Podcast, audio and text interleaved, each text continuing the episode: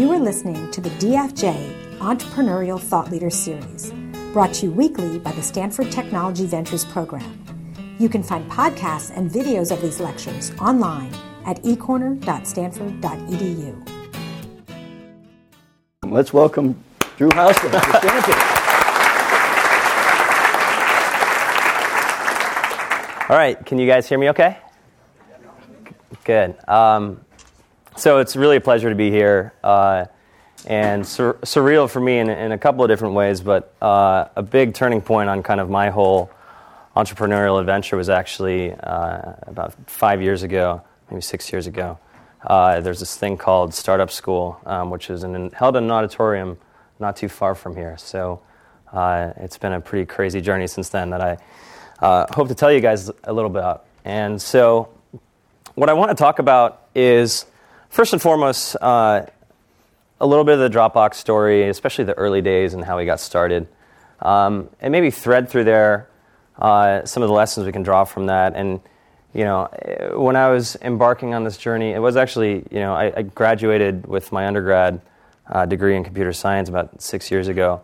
Um, so it hasn't been that long, but I, it would have been awesome if like someone sat me down and told me uh, what the journey would be like. So I'm trying to think of of, of this in kind of those terms. What do I wish someone had told me when I was, you know, 21, 22, just getting started? Because it was a pretty kind of, you know, what, what, you sort of, what I was thinking about the whole startup world was kind of uh, like climbing Mount Doom, right? You sort of, you don't know how tall it is, but there's a lot of fire and things exploding all around you, and a lot of smoke, and it's really steep. And you know, even if you know where you're going right now, uh, things are going to get gnarly down the road. So, uh, if I can do anything to kind of demystify some of the process too, um, uh, I hope I can do that. So, uh, thanks again. A little bit about me. So, I grew up um, as a little kid. I was programming computers, um, studied uh, computer science at MIT.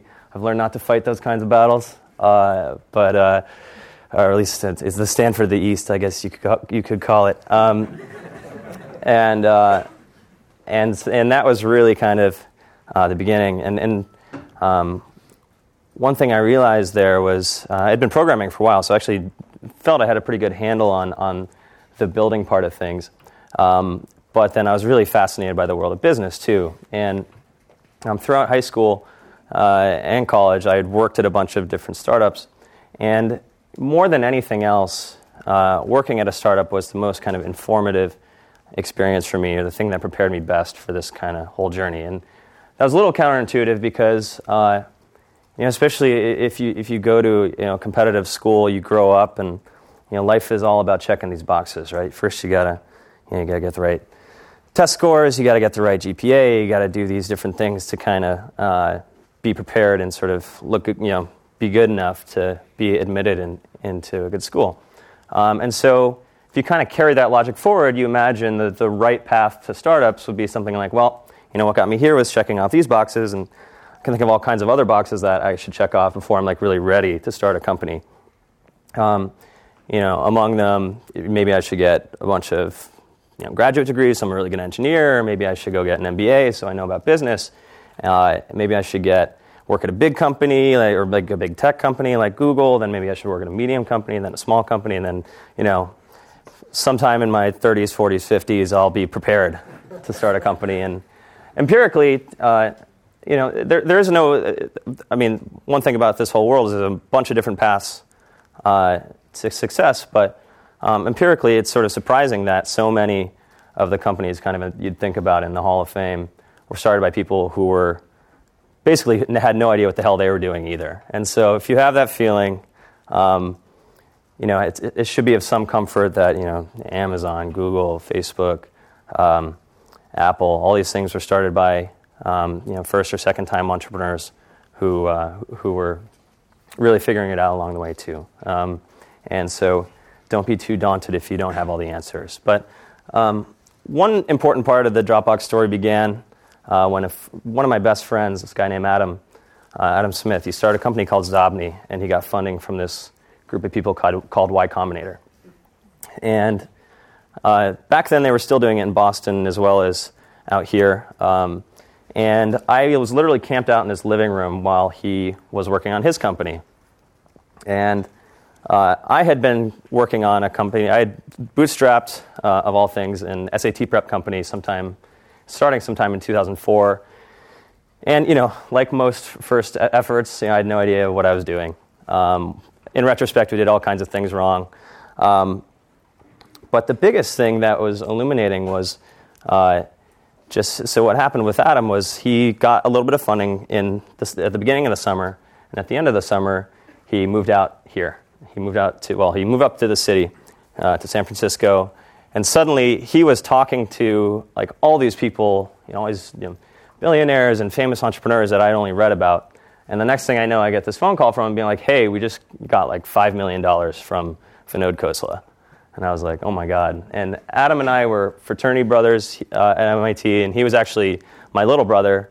And so, kind of a stark contrast between, you know, not less than a year prior, probably my best memories with Adam were, uh, you know, in, in, in, our game room at our fraternity playing beer pong, uh, not exactly expecting to be wheelbarrowing away millions of dollars in cash. So I was like, well, all right, if Adam can do it, I can too. Uh, and so never, never, never under,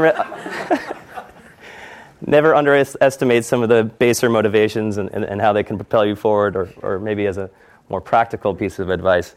Um, you know, uh, there's some quote that you're an average of, of, of your five closest friends. So it can really help to be in a place where you know your, your closest friends are also interested in, in startups and you're all kind of pushing each other forward in, in a good natured way, but there's also an undercurrent of competition that can really uh, be helpful. So I saw the experience that Adam went through with, uh, um, with Xobni and Y Combinator. I was having sort of this, it, it, helped me discover that I was kind of having this crisis where um, I couldn't put a name to it, but it was something like burnout, where I'd been working on my SAT prep company for you know, two or three years part time um, and, while I was finishing up my degree. And I was like, I haven't even like asked myself like in the in the best case scenario what happens, and I'm sort of thinking I'm like, well, best case scenario is like I'm kind of like king of SAT prep, and I kind of imagine like a little you know cardboard like Burger King crown or something. um, but I'm like I'm not even really that excited about that because like there's not really I mean there. I mean I love standardized testing as much as any hormonally balanced person can. but I'm like, this is probably not my calling. So, uh, and so I was like, well, okay, I've spent so much time on this thing. I should really think carefully about what I do next. And I was like, okay, it should really come down to a few things. Um, and one of them was it had to be something that was deeply, te- deeply technical because, you know, at heart, you know, since I was a little, you know, technology is, is what I really love. Um, and I would love for whatever company I start to have technology as kind of the core source of its competitive advantage. Uh, two is I wanted something that I could explain to normal people, uh, you know, in a bar or a coffee shop or something, and have them vaguely know what I'm talking about. And so um, there are lots of interesting ideas that, you know, uh, some elements of infrastructure or software or enterprise software that kind of ruled that out, um, even though it's technically interesting. And third was um, it had to be something that had a working business model because um, actually this was kind of the height of Web 2.0. It was all kind of back to eyeballs and these different things, but I didn't really understand how that works. If you know, can eventually get uh, people to pay for your stuff, or at least four people, or however many were in here. Uh, so. Uh, it was a good exercise for me because then I was able to, to think long and hard about what I did next. And um, was, I found myself in this really bizarre situation where um, the same way that like social or mobile or local startups are kind of the the uh, the fad right now. Um, in late 2006, early 2007, uh, cloud storage or online storage startups were kind of the thing that is like the startup cliche, basically. And so you you know on TechCrunch you'd have these roundups of like, okay, here are the next hundred uh, online storage companies that have launched, um, and it was just kind of a joke. And uh, but at the same time, I had all these problems with this because I had this company and all of our crown jewels I had on this little thumb drive. And I was always like one stupid mistake away from disaster, right? I was I would carry it like in my, in my shorts and I'd like pull it out and the connector would be bent and I'd like pray that I could like bend it back softly but firmly enough so that it would keep working. you know, and I would uh, I mean, I mean, just all the things that, that, that people would do. I would still be emailing myself stuff. I'd still be carrying this thing around, my little leash. Um, and it just drove me nuts. And, and I, you know, I went through Michael Arrington's articles and I tried all 100 of the things. And um, I found something interesting where you know, none of them really solved the problem for me, um, even though there were a lot of them. And, and in particular, you had to get like one thing to uh, you know one service that was like website you could upload your stuff to and then you had to get another app that was like that would sync things across your computers and you get another app to back up your computer and i'm like as we would later tell investors i'm like i, I mean i can't really imagine uh, tom cruise in minority report like logging into his gmail to like pick up the attachment he sent himself that morning or like you know forgetting his thumb drive right he's just up over here and just your stuff follows you around and that's the whole point. Like someone else takes care of it. Um, and we had a glimpse of that at school, and I'm, and I'm sure you guys have something similar. The, we have this system called Athena, where you sit down at any of tens of thousands of computers across campus. All your stuff's in front of you. You know, you don't think about it, and it's kind of it's not a very you know it, it's not a consumer kind of typical environment. It's very kind of Unix focused and things like that. But still, you're not like sprinting back across campus to pick up you know your paper. Um, you're not worried about backing it up because, again, someone else is just taking care of it. And nobody had really built that uh, for the rest of the world. And, and, like, and this was pre, this was pre, um, you know, iPhone and iPad and all the amazing things that have happened in the last five years. And, and it wasn't actually a very mainstream use case. I mean, people were not syncing things across like six Linux PCs. Uh, even then, most people just had one computer. But um, anyway, this drove me nuts enough where the kind of last straw was uh, was uh, I was in Boston South Station at the Chinatown bus terminal. And if any of you have had the pleasure of, of riding the Chinatown bus, uh, it costs like 10 or 15 bucks and it takes you from Boston to New York and is famous for such things as like tipping over or things like that. So fortunately, that wasn't part of the story. Um, and I got to New York okay, but there, there was a problem, which is I had been making this, this mental checklist of like, all these great things that I was going to get done because I had had you know four hours in front of me where nobody was going to bother me, and and here are all the great things I was going to accomplish. And I you know excitedly sit down and I open up my I guess ThinkPad at the time, uh, and I'm like I get that feeling in the pit of my stomach, which I'm sure many of you have experienced at one time or another, where it's like start feeling around in my pockets, you know, and I just get this vivid picture in my head of, of my thumb drive sitting on my desk at home. And I'm like, shit. you know? And uh, then I'm like, okay, instead of getting all these wonderful things done, now I'm just going to think about what an idiot I am for the next four hours. But uh, sulked for 10 or 15 minutes, but then actually opened up the editor and started writing some code, uh, having uh, absolutely no idea what this turned into. But I'm like, I was so frustrated that nobody had really solved this problem. And, and so that was the kind of the uh, beginning of it. And then through a kind of a, interesting chain of events, I met my co-founder Arash.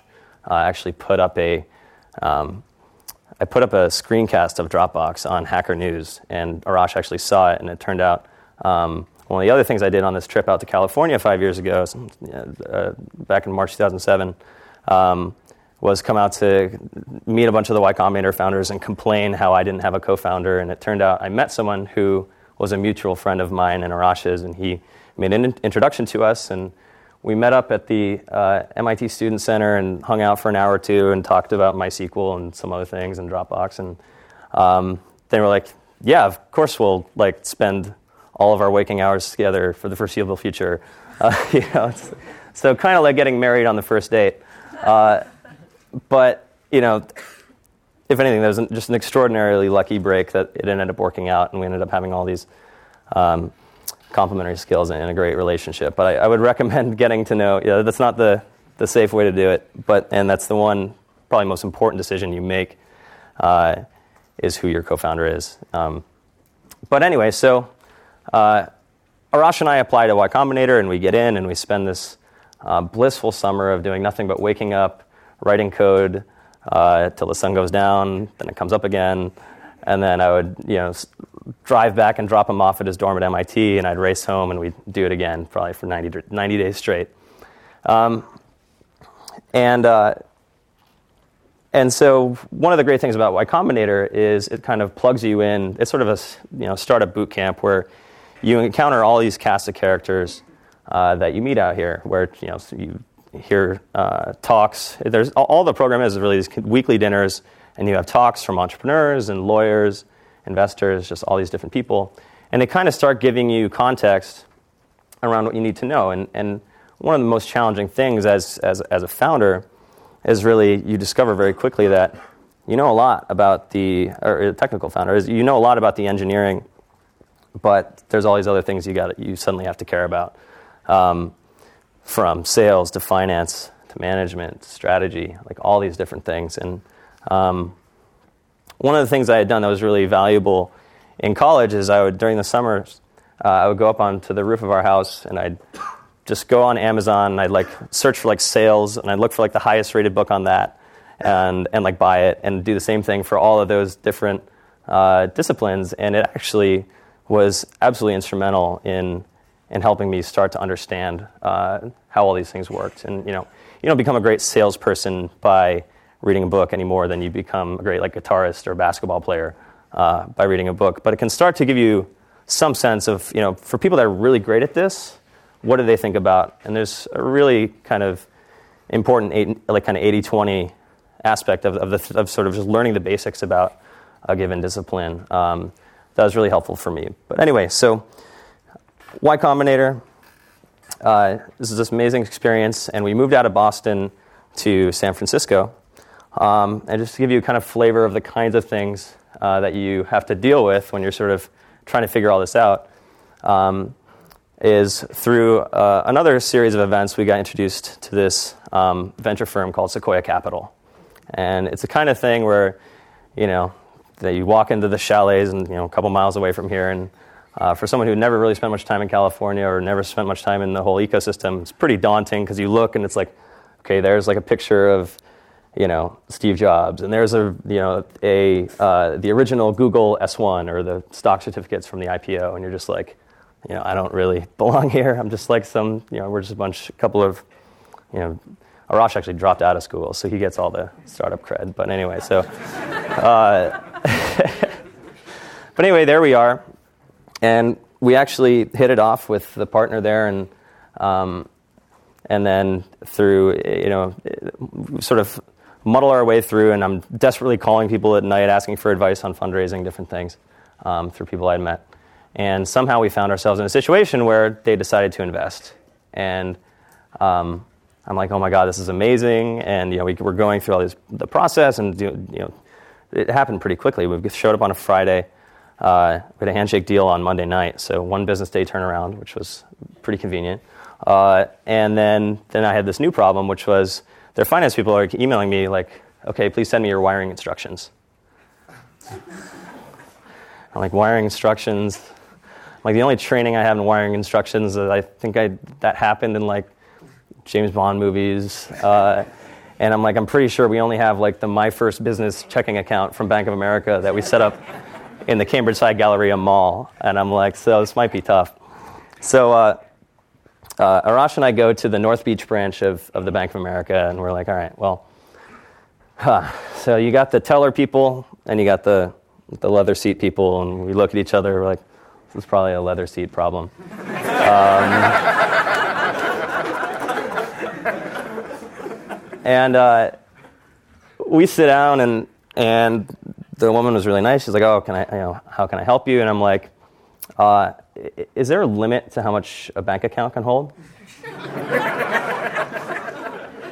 and she's like, "Well, what, what, do you mean?" And like, I was dressed in shorts and a hoodie, and Arash was even even more disheveled, and uh, and uh, and I'm like, "Well, can it hold a million dollars?"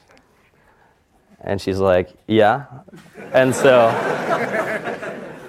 and I don't know if she thought I was like drugs or this kind of thing happens all the time out here, but both sides very quickly stopped asking questions and we got our you know, routing number and everything and, and went back. But uh, you know, there's no like startup manual where you're like, okay, well, here's how you know that works, and you know, so a lot of it is really, um, you know, even when you look um, at some of these amazingly successful companies and, and, having had a chance to meet a lot of those people, so much of what makes startups great is really just kind of this iterative process of just having these random things happen to you or, or, or having these ideas and just kind of figuring it out. And, and I talk about some of the kind of uh, you know, more humble beginnings because I think there's this, uh, this huge disservice that kind of the, uh, of, of sort of Silicon Valley mythology and, and the things you read in, in magazines where it's like, you know, from the moment he was sitting in his you know, dorm room at Harvard, Mark Zuckerberg sought to redefine the face of human communication. um, and you know, and, and Google, they were going to you know organize all the world's information and all these different things, and you, you sort of sit there and you're like, uh, you're you're just trying to like write code and hope it compiles. Um, and you're like, well, I know I'm not quite like like that. I'm not thinking about that. I'm thinking about like we have sixty dollars left in our checking account, and I, I, can't loan the company any more money.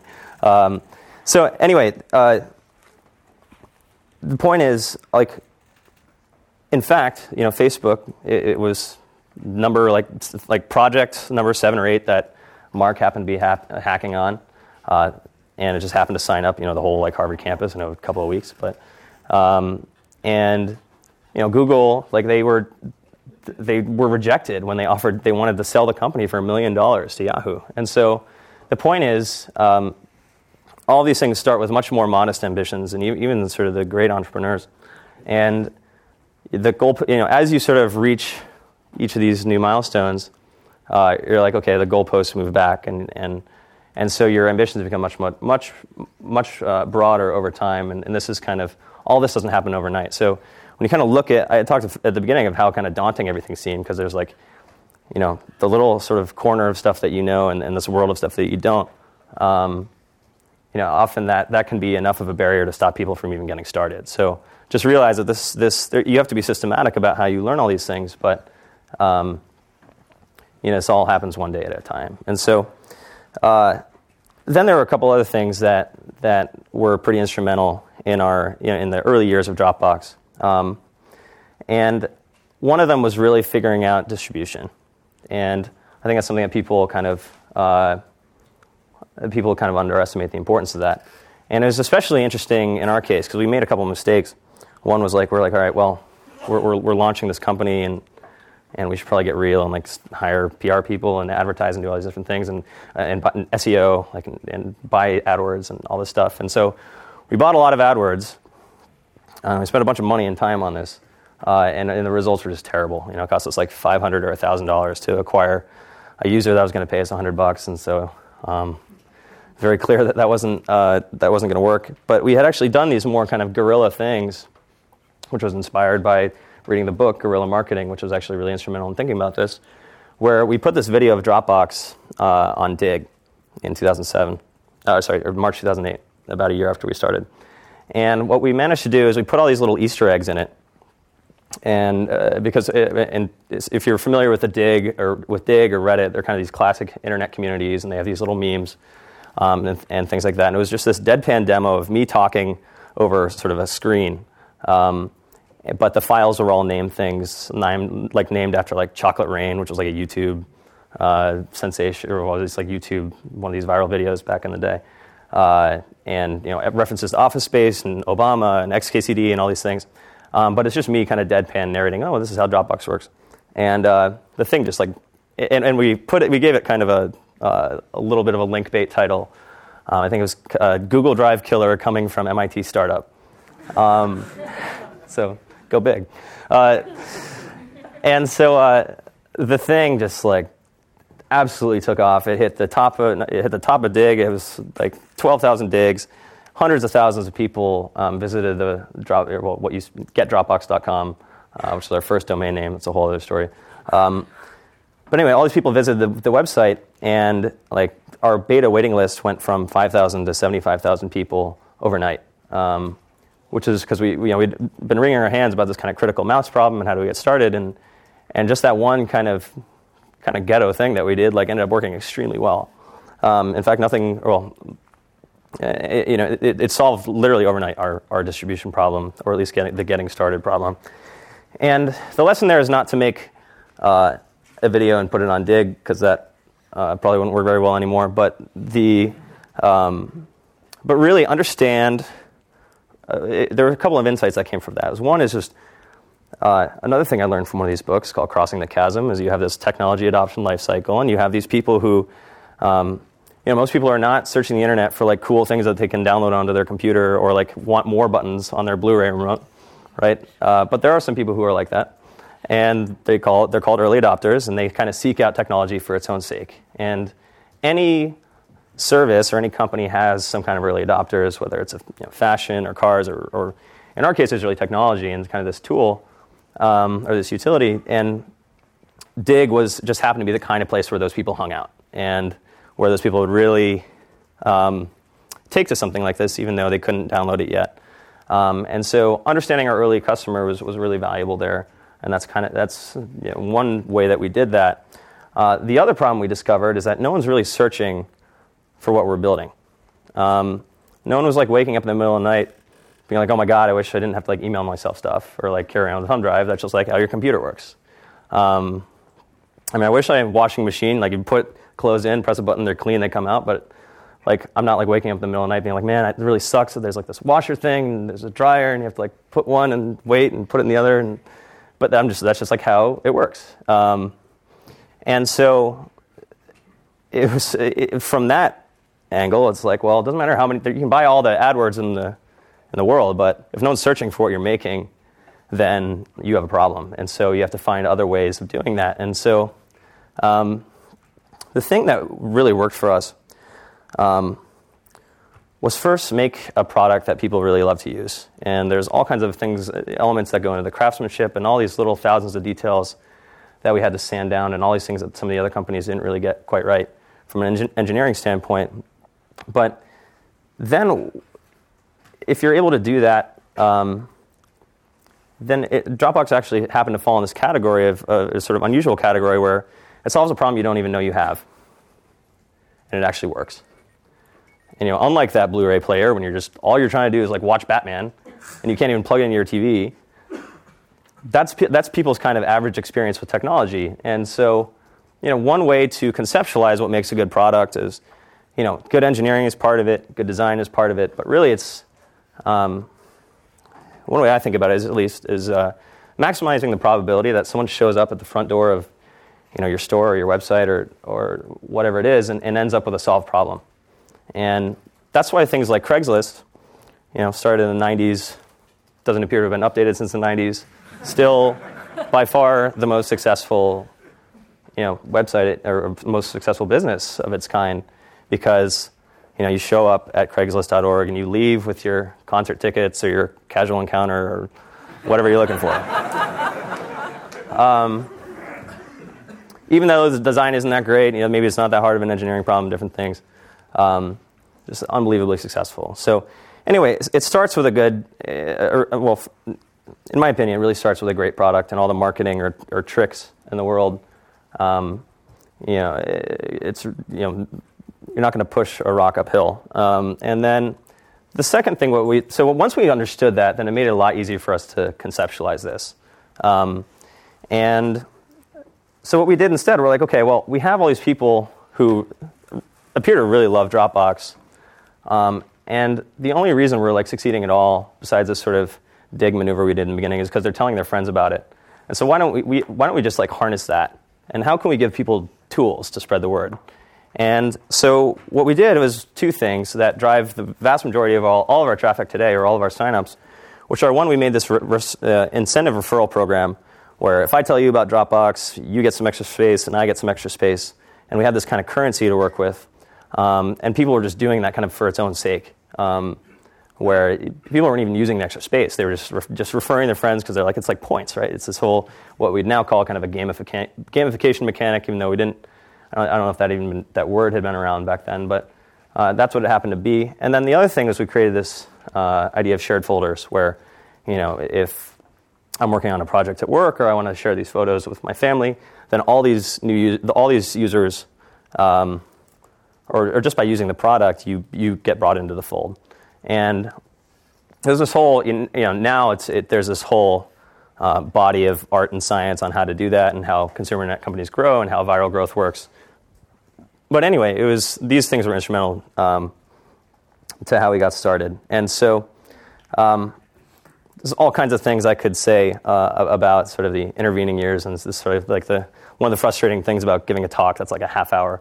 Is like you have to omit. It's like the montage where you know it, Rocky's punching or whatever, and suddenly like you know I don't know, but uh, you know then obviously, but uh, you know making a good product, uh, finding ways to get distribution, and then the last thing I'll really touch on is uh, is because I, I had the chance to ask Mike Moritz like what really separates the great companies from all the companies that are out there uh, in, in technology, and he's like one is, he said, hiring the best engineers, and two, the founders having a, morbid fascination with the product.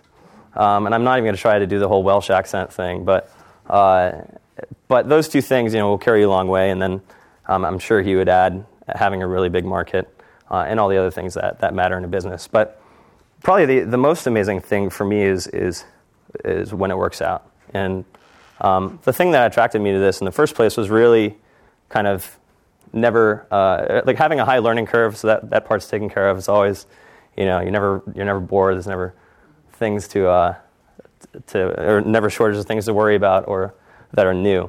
Um, but what's really exciting is now, you know, we have this op- we, we, from the starting point we have the canvas we're painting on, as we've gone from you know millions of users a couple of years ago to tens of millions of users. Um, you know, soon we have a very clear path to hundreds of millions of users. Um, you know, of all the people that have thought about kind of like building, you know, the internet file system or this, this fabric that kind of connects all the world's devices and services and apps, you know, we're actually the ones who get to build it. And, um, and when you think about someone who builds things and, uh, and who studies computer science, you're probably not going to go to the Super Bowl, probably not going to be uh, in Hollywood in movies. But so for this, this really is a Super Bowl. And, and when it works out, and you actually sit down, you, you like um, you look over someone's shoulder at a Starbucks and see a little blue box, or um, you add up, you know, this many, you know, millions of people, or tens of millions of people, or hundreds of millions of people, times saving them like 10 minutes, uh, or making their life like 1% better, or whatever. Suddenly, it's like, okay, this is like lifetimes of pain that we're saving people every day. Um, and, and, then, you know, it's just this is the most like amazing path to actually you know, if it all works out, actually changing the world. So uh, I promised leave time for Q&A, so I guess we'll leave it at that.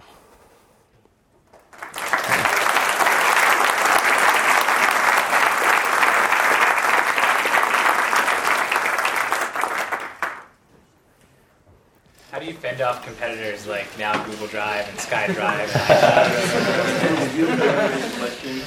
yeah, the question is how do you fend off uh, competitors, especially when you know they're the largest internet companies in the world? Um,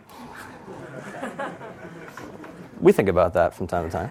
Uh, you know, the another sort of bias is you always kind of overestimate um, competition. Not that, that it should be underestimated, but um, for companies like ours, uh, and you think about any company that has gotten to sort of, there are plenty of stories of companies where, you know, they got a really great head start, and then somehow uh, things went south. You know, with Netscape or you know MySpace, or the, there, there's a bunch of companies that that you could say fall in this category. And and when you talk to people in those companies, there's a very clear trend, which is uh, that suicide is a much, co- a much more common cause of death than homicide.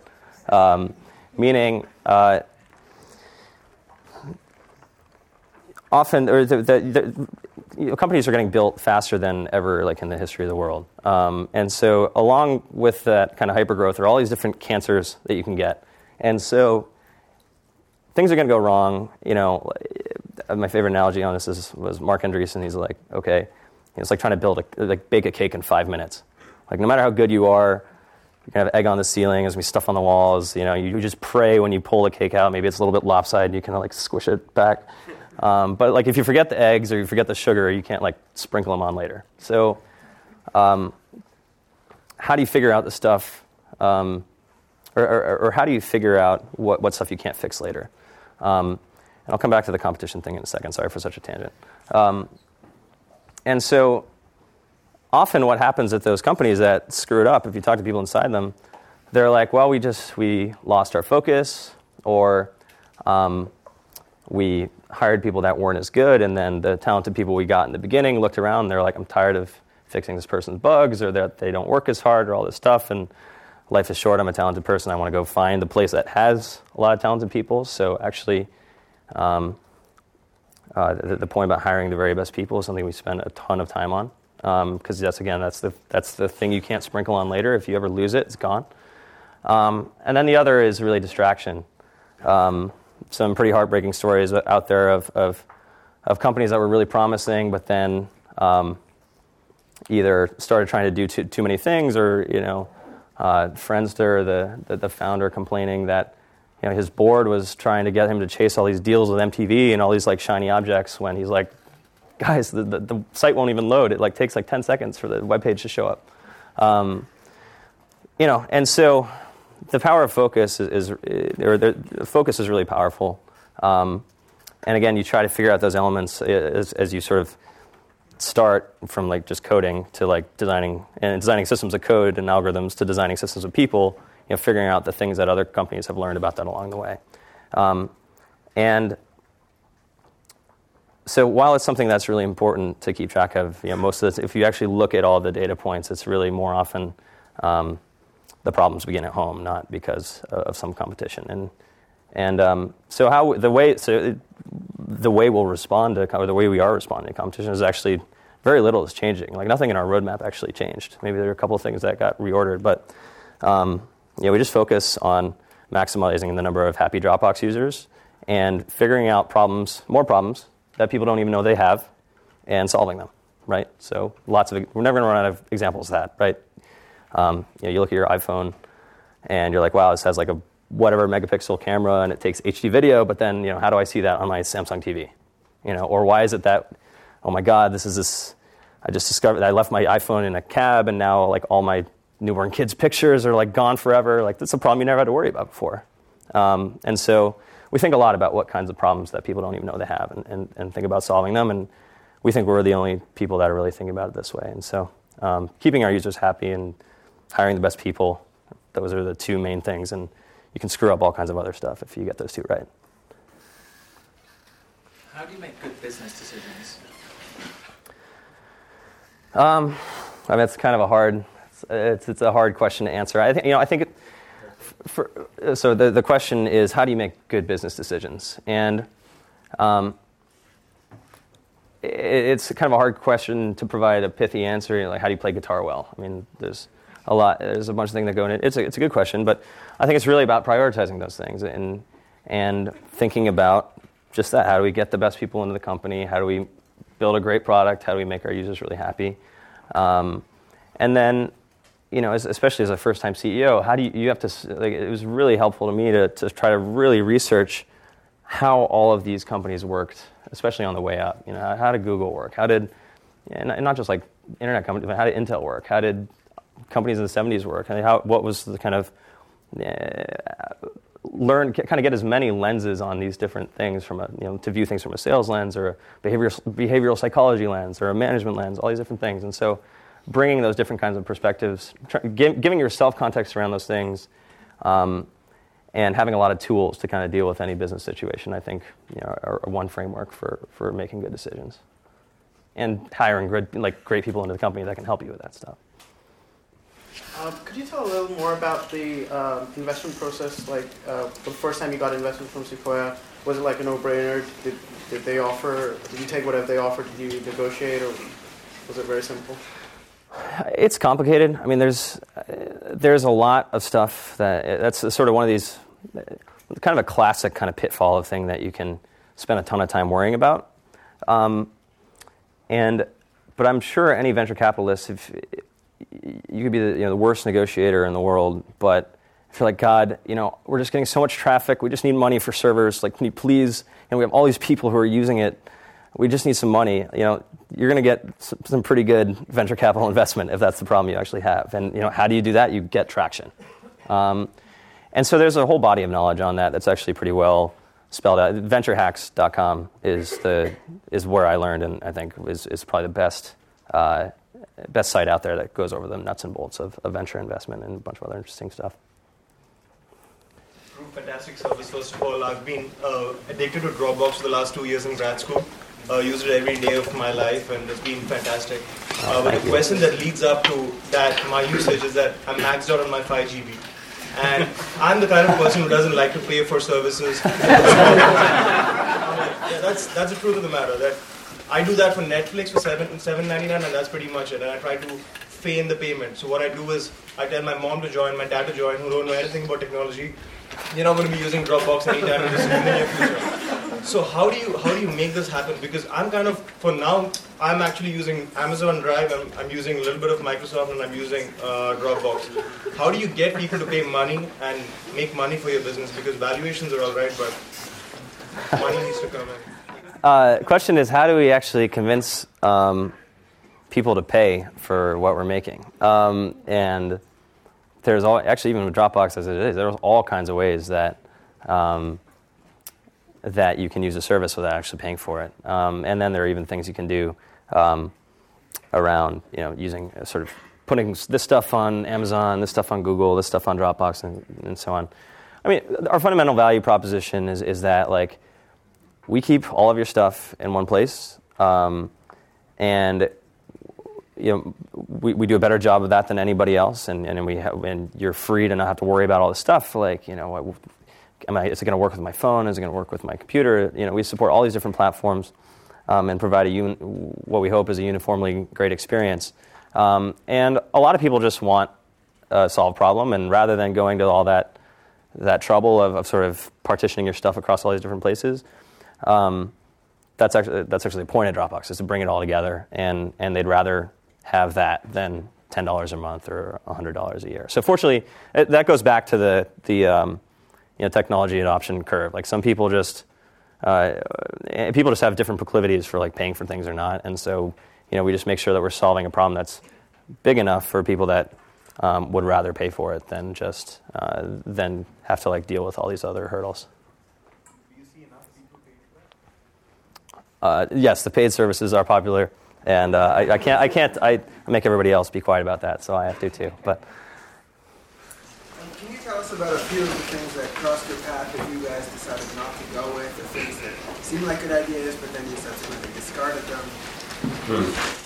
Uh, so the question is, are there things that seemed um, like a like a promising path that we decided not to do? Uh, there are all kinds of great. I mean, that, that, is, that is almost the essence of what makes the job difficult. Is there's these thousands of, of, of things that we could go do, and, and you know, all these shiny objects, and, and, and usually most of the things that we look back on and like that was a dead end. Um, you know, a lot of them we, we, tried to get Dropbox sort of pre-installed on PCs and all these different things and do deals um, very early on, um, and you know, the problem was a sort of classic negotiation. We had no leverage.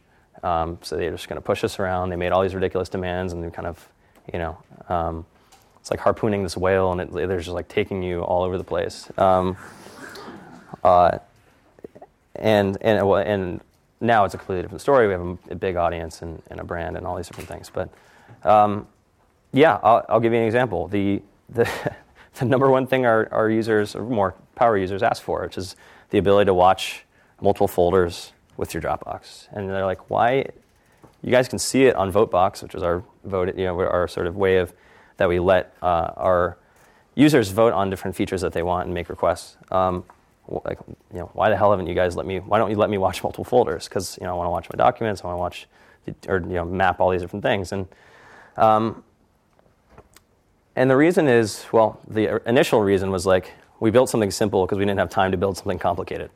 So it was more technically complicated. There's a lot of UI code. There's all this different stuff that I would have had to go half. I would have gone and had to have built, um, and we just didn't have time to build it because we wanted to get something out the door.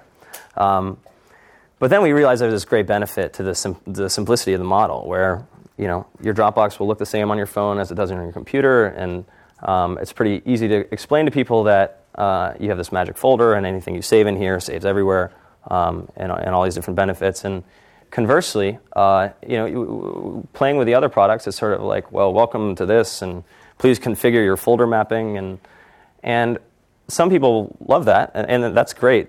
Um, but most people are very, very confused, and, and, and if you're already, you know, if you're already skeptical enough that here's this like new thing that you've never seen before, and and now they're asking you about folder mappings, and uh, you know, you don't spend your time worrying about folders and files and things like that, then you're going to be pretty turned off. Um, and you know, we would see, we would find when we did usability tests that people couldn't even figure out how to install Dropbox to begin with. Like they would, you know, we brought five people in literally off the street, and you know, zero of five. We, we we kept tally of all these things. Zero of five people even discovered that there was a tray icon or a you know um, little menu bar icon.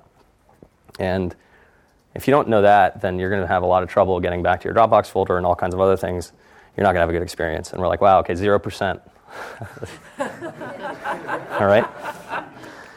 Because we get these emails, we get these you know, emails to feedback at, uh, to our feedback alias, and you know, one would be like, "Oh my God, Dropbox is amazing, I love it," and the next one would be like, "I don't understand how you MIT nerds have you know, I need a PhD in physics to like even understand this thing," and they're just like this diatribe, and they're like one right after the one right after the other, um, and we're like, "That's interesting," and so. Uh, so we brought people in off the street, and then we started seeing all these things. And like, okay, there's the people are clicking the screenshots in the tour because they think it's their computer. People, um, well, you know, you laugh, but it's actually our problem, right? We got this. These are people that, you know, that would be that would be you know paying us if, if they actually had a good experience, um, and I all kinds of things. They would they would click on Internet Explorer and it would obscure the download window, so they ne- or they couldn't figure out where the download actually went.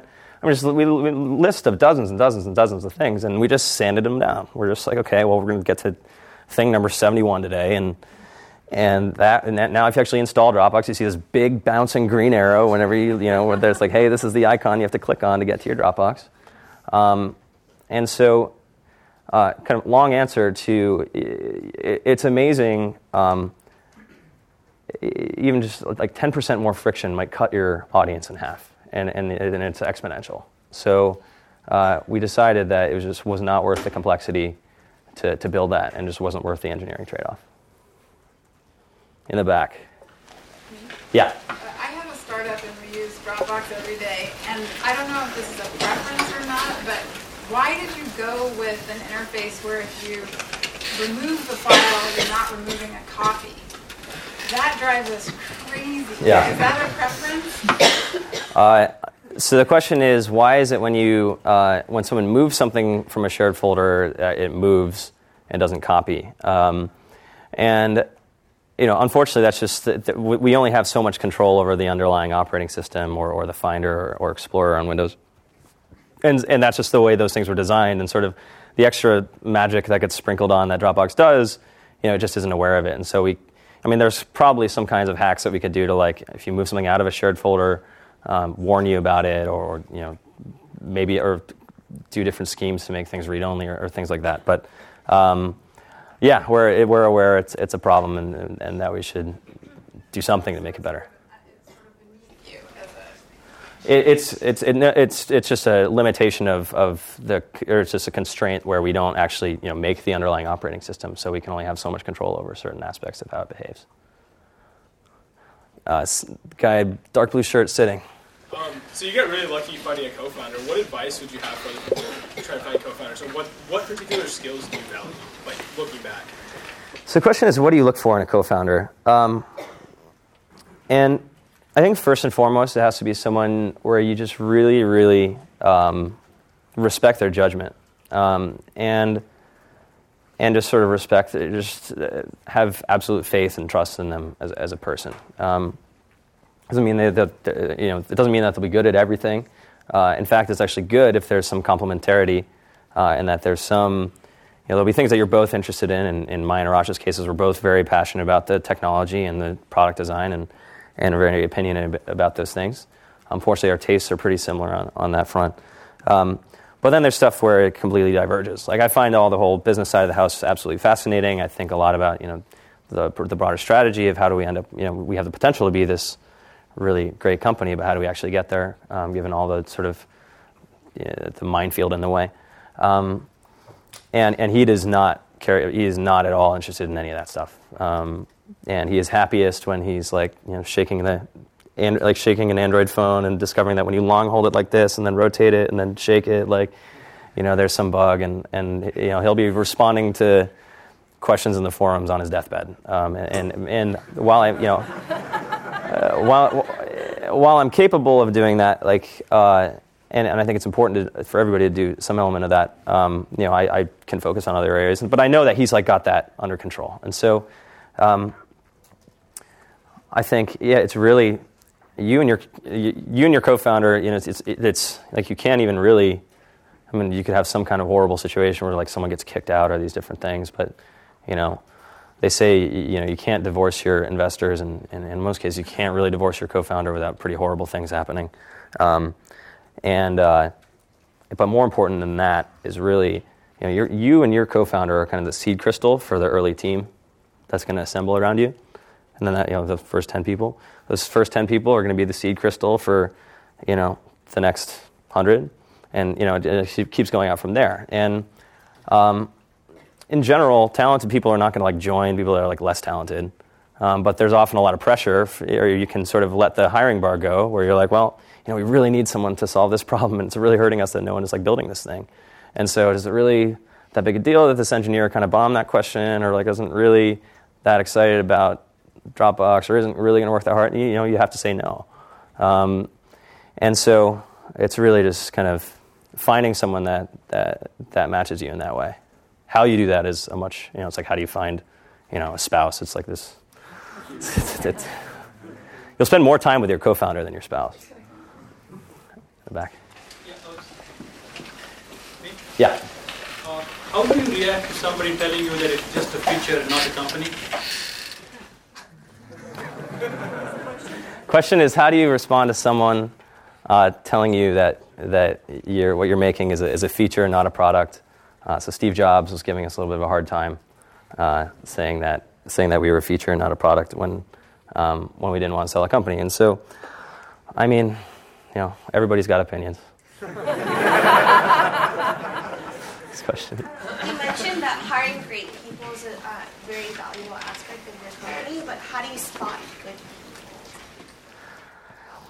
That's so. The question is. Uh, hiring, hiring great people is an important aspect of, of, building a great company, but how do you spot great people? Um, and uh, it's actually a really good question because some, some of these things are more intuitive than other things because, like, you know, there, uh, for an engineer, an, a good engineer can generally recognize another good engineer. Um, because you can sort of analyze their code and have all these technical discussions, and you're both very kind of versed in the same thing. But think about it. It's like, okay, well, if you don't play, uh, if you don't play guitar, and you see someone playing like a Beatles song, you're like, oh my god, like that's am- and that's amazing. This person's like playing music, and I can't even get my like fingers on the strings. Um, and you're like, wow, it's amazing, you know. And uh, the same way that someone who doesn't know anything about computers is like. Um, you know, oh, I need a website for my, you know, my, uh, I don't know, mortgage firm, and you know, my and I met this kid, and he, he's typing all these symbols, and, and he's like building this amazing website, and and, and wow. Um, but then you, after you meet more of these people, then you, then you meet Jimi Hendrix, and you're like, okay, you know. Um, but you can't tell, or you can sort of tell, but like.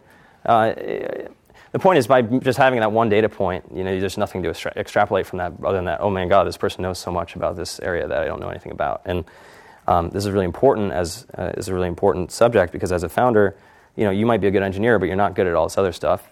Um, and pretty much anybody who has made their background in, in some of their area, like a business development person or a finance person, is going to know uh, a whole lot more about that than you. Um, and so, one interesting thing we did is, uh, well, we screwed it up a few times. We hired people that just didn't work out. Um, it was a very painful experience. Uh, two is uh, we all, a lot of our probably all of our early business people for the first couple of years we hired as consultants, um, which is kind of strange. Uh, I don't. It's hard to play it the other way, so I don't know if it's a net good thing or a bad thing, but um, it worked well so that we sort of got versed. We learned a lot in the process of kind of you know getting a brain dump from this person, um, and then we also would talk to large numbers of, of you know, a lot of marketing people or a lot of finance people or a lot of business development people. And over time, you, you get more and more context as, okay, well, what's really important in this field? Um, and you know, who's the best person I've ever met on, the, on this stuff? And this is another area where if you get sort of the best possible investors that you can, then they'll have really great networks of, of you know, talented people in all these different fields. And that's something where you can help lean on them to interview uh, these candidates on your behalf. But uh, that is actually one of the harder things um, about doing this is, is, you know, how do you judge people who you have no context for what they do? What do you as a CEO focus on on a daily basis? Um, so the question is, what, what as a CEO do I focus on on a daily basis?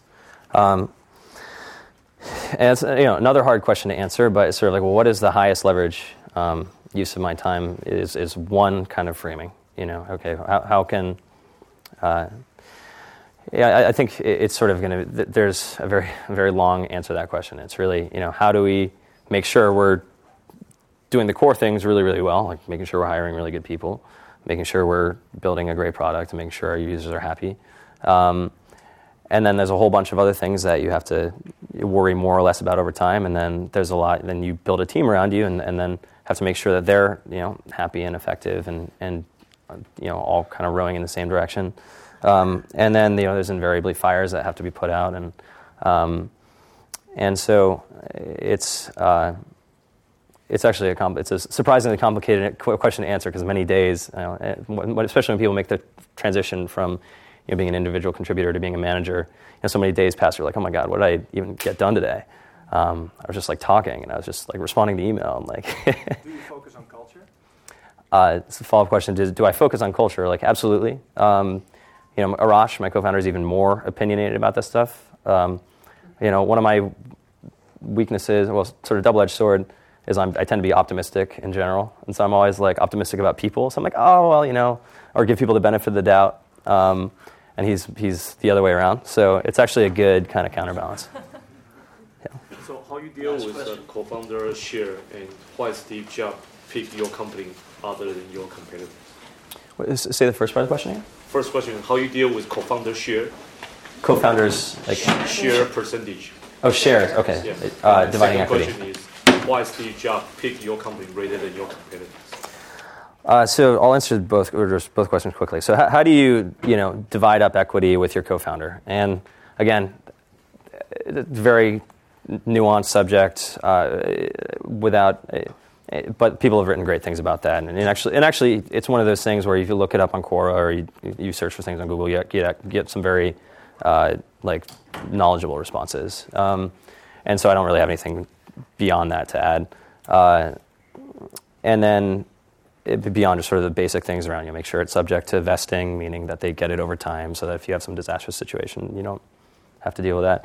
Um, and the second question was why did Steve Jobs pick our company over competitors? Um, you know, I think any company that does something interesting on the way up, like gets all kinds of conversations like that that happen. And um, you know, I think the, the started the conversation with a compliment that we had a great product and um, which is you know high praise. I'll take it. Um, and I, I presume it's I can't answer that on his behalf, but presumably you know they just they've clearly understood that this is something uh, important. All right. Drew, Thanks a bunch. We've got we've got a basis leader here.